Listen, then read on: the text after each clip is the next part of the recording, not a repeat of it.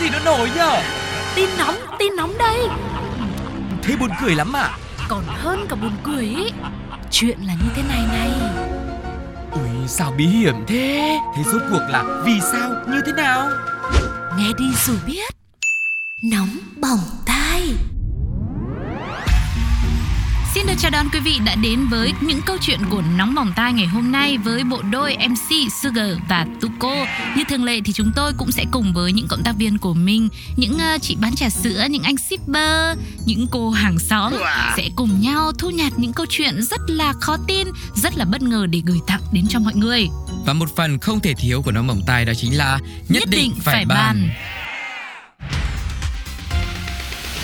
Nhất định phải ban hoa để bày tỏ tấm lòng từ lâu đã là một phương thức được rất nhiều chàng trai lựa chọn thực hiện. Những bông hoa tươi thắm, rực rỡ sắc màu kèm với những ý nghĩa riêng biệt độc đáo, thực sự là một món quà khó cô nàng nào có thể chối từ. Thế nhưng cũng chính vì sự đa dạng phong phú kể cả về hình thái, màu sắc lẫn ý nghĩa nên là việc chọn hoa ra sao, chọn như thế nào cũng làm cánh mảy dâu phải vào đầu bứt tai. Lúc này thì cần nhất đấy chính là cái sự tư vấn tận tình đến từ chủ tiệm bán hoa để giúp giải quyết nỗi lo này một cách triệt để.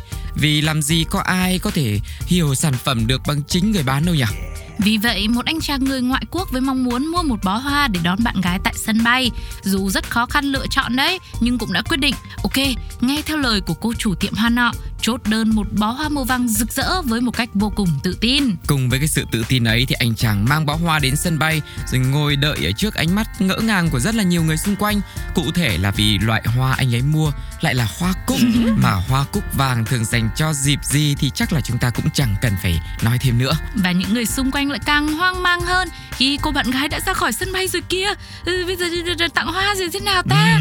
Cứ tưởng anh chàng này sẽ phải gặp một cái kết đắng lòng nhưng thật may mắn khi tình yêu vào lúc này lại thể hiện được sức mạnh của nó một cách vô cùng mãnh liệt bởi à, cô bạn gái có vẻ cũng không hề có chút tức giận nào cả có chăng chỉ là chút bất ngờ mà thôi hoặc là sau đó khi về nhà cô mới tức ừ, cũng có thể chỗ đông người cô giữ thể diện cho anh này. Vâng, bởi vậy thì mình cũng có thêm thấu hiểu rằng là đôi khi ấy, nó không quan trọng là hoa gì, quà như thế nào mà quan trọng là người tặng là ai mà thôi. Và tấm lòng người ta chân thành đến đâu đúng không ạ? Ừ. Có thể là do cái rào cản ngôn ngữ cho nên là cô chủ tiệm hoa đã không thể hiểu được ý định của chàng trai. Nhưng mà nói gì thì nói cái sự nhầm lẫn giờ khóc giờ cười này cũng là một bài học cho các chàng trai của chúng ta để tìm hiểu thêm về sở thích cũng như là chọn cái món quà phù hợp đúng không nào? Ừ, còn bây giờ thì như thường lệ chúng ta sẽ cùng nhau lắng nghe những bình luận của cộng đồng mạng về câu chuyện vừa rồi. Xin mời mọi người cùng nghe. May mà bả không tư vấn cho con xé hộp bằng giấy đó, chứ không còn mệt nữa. Bà nào bán hoa óc vậy trời, tưởng vậy là vui hay sao? Xin vĩnh biệt cụ. Tôi có được bảng hoa hồ mẹ thì có chị vào bảo mua 40, 50 bông cúc. Mình tưởng đi lễ thì chị bảo bỏ vào hồ chị để chị tặng bạn trai. May mẹ về kịp không thì chả biết ra sao.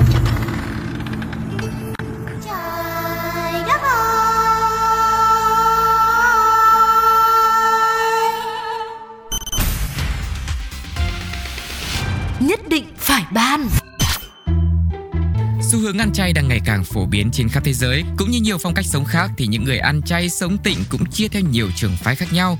Có người thì ăn chay vì lối sinh hoạt này tốt cho sức khỏe, có người thì ăn chay là vì không muốn sát sinh làm hại bất cứ một cái sinh linh nào trên cuộc đời này hết. Ừ, nhiều người không chỉ là không muốn làm hại mà còn không muốn làm cho các loài vật khác bị tổn thương.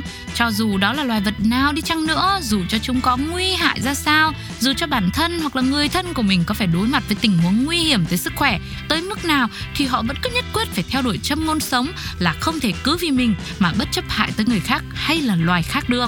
Đó là câu chuyện của một bà mẹ người Australia đã chọn cách xử trí thật là độc lạ khi phát hiện con mình bị cháy. Nếu như mà nhiều người phụ huynh khác, nếu như mà nhiều phụ huynh khác sẽ ngay lập tức là tìm cách diệt cháy cho con thì người mẹ này lại lưỡng lự không muốn uh, giết cháy và hủy hoại trứng cháy vì bà là người ăn chay trường mà đã là người ăn chay trường thì nhất quyết không giết sinh vật nào cả cho dù đó là con gì đi chăng nữa. Câu chuyện hy hữu này đã được người hàng xóm cũng là một bà mẹ chia sẻ trên một diễn đàn tư vấn trực tuyến. Đứa con gái 7 tuổi của tôi là bạn thân của cô bé hàng xóm Mà gia đình của người nhà hàng xóm ấy là đều ăn thuần chay hết Chúng tôi cũng tôn trọng sự lựa chọn của họ bởi vì chuyện này cũng rất là bình thường.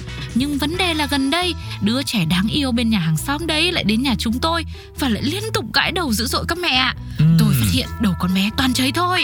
Người phụ nữ này cũng nói thêm, cô đã nói chuyện với hàng xóm về vấn đề của con gái họ, nhưng không ngờ mẹ cô bé ấy nói, à, thì tôi cũng biết là con gái đầu đầy cháy rồi đấy, nhưng mà nhà chúng tôi ăn chay, không muốn làm hại bất kỳ con cháy nào hết. Họ ăn chay nên là không giết vật sống đâu. Và người hàng xóm này cũng kể thêm rằng cô ấy nói với tôi rằng cô ấy dùng lược trải để loại bỏ cháy và trứng cháy cho con nhưng mà không giết chúng và sau khi trải xong thì sẽ cho hết ra vườn Ừ. để chúng có cơ hội sống sót.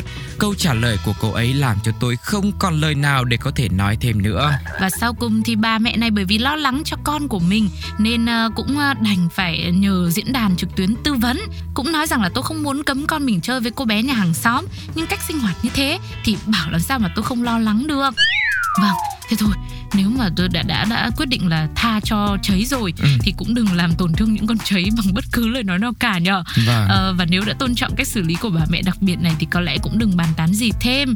Ờ, thực ra thì đây cũng là một cái mình cũng nghĩ là một cái ý kiến cá nhân của người ta thôi. Ừ. Cái quan trọng là mình cứ cố gắng là mình giữ an toàn cho con mình là được, giữ con tránh xa khỏi những yếu tố có thể gây hại cho con. Mặc dù có lẽ nó sẽ phải rất là khéo léo để không làm ừ, xích mích cái mối quan hệ giữa hai nhà hàng xóm với nhau nhưng mà Sugar và Tuko nghĩ rằng chỉ khi nào mà thực sự mà thấy cái cô bé mà đầu có bị cháy đó Ừ. mà bạn ấy có những cái ảnh hưởng trực tiếp đến sức khỏe thì lúc này chúng ta là người lớn thì lúc này mình cũng sẽ có những cái ý kiến để can thiệp còn ờ, hiện tại bây giờ thì thôi chắc là cũng ờ, mình cũng cố gắng mình tạm thời là mình bỏ qua Vâng, có lẽ là người mẹ nào cũng sẽ lo lắng cho sức khỏe của con của mình thôi nhưng mà cái cách của người mẹ này sẽ khiến cho người nhiều người cảm thấy là Ừ. rất là cực đoan và và có một cái cách xử lý mà nhiều người sẽ không chấp nhận được. Nhưng Vâng. mà ai cũng có cái sự lựa chọn riêng và chắc chắn là họ sẽ phải chịu trách nhiệm với cái sự lựa chọn đấy đúng không ạ? Ừ. Thế thì cộng đồng mạng đã nói như thế nào chúng ta sẽ cùng nghe nhé. Bà mẹ đáng ra phải đừng tắm luôn, không là vi khuẩn nó đang xuất hết mất thì sao? Oh. Oh. Oh. Thế thì chịu rồi chứ biết sao giờ đây, cạn lời. Bởi vậy, ăn chay cũng cần phải có kiến thức chứ không phải đùa đâu. Oh yeah, gimme gimme. Nóng bỏng tai ngày hôm nay đã khép lại rồi. Quý vị ơi, quý vị đã có những cảm nhận như thế nào về hai câu chuyện trong ngày hôm nay ạ? Hãy để lại bình luận trên ứng dụng FPT Play hoặc là nhắn tin cho chúng tôi qua fanpage Radio Podcast nhé. Sugar và Tuko rất mong muốn có thể nhận được những ý kiến đóng góp đến từ quý vị và cũng đừng quên đồng hành cùng với chúng tôi ở những số tiếp theo. Còn bây giờ thì xin chào và hẹn gặp lại. Bye bye. bye. bye.